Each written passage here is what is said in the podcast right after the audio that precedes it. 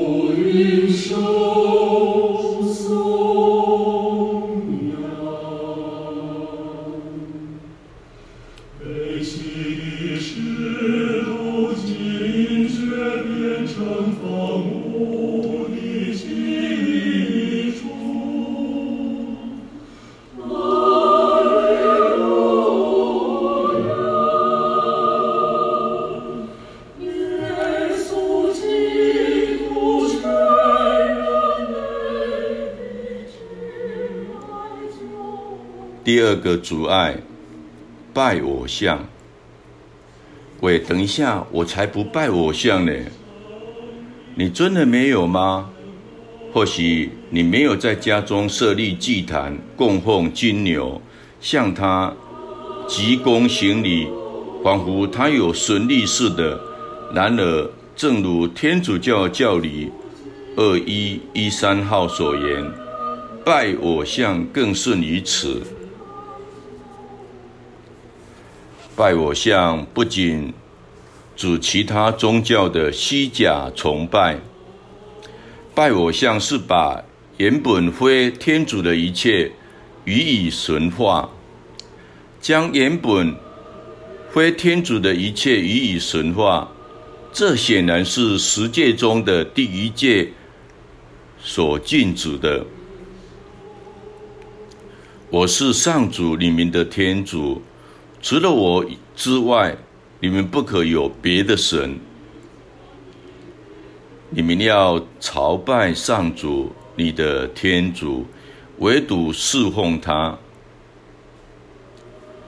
所谓不可有别的神，天主教教理清清楚楚的表明，主要我们允许其他的事物取代了天主唯一尊天主的地位。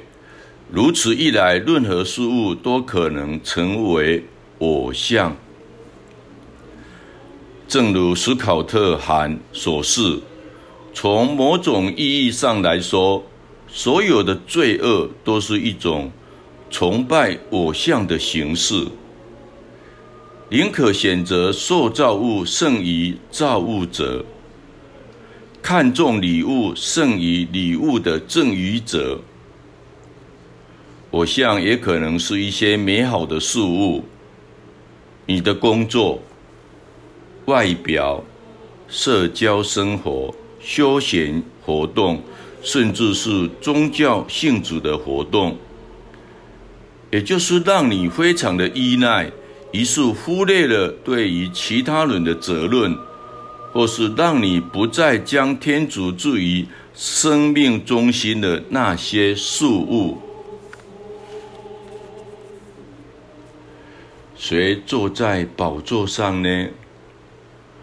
我发现福音中有一个图像，有助于分辨我们的偶像为何。还记得耶稣告诉我们，天主的国就在你们中间吗？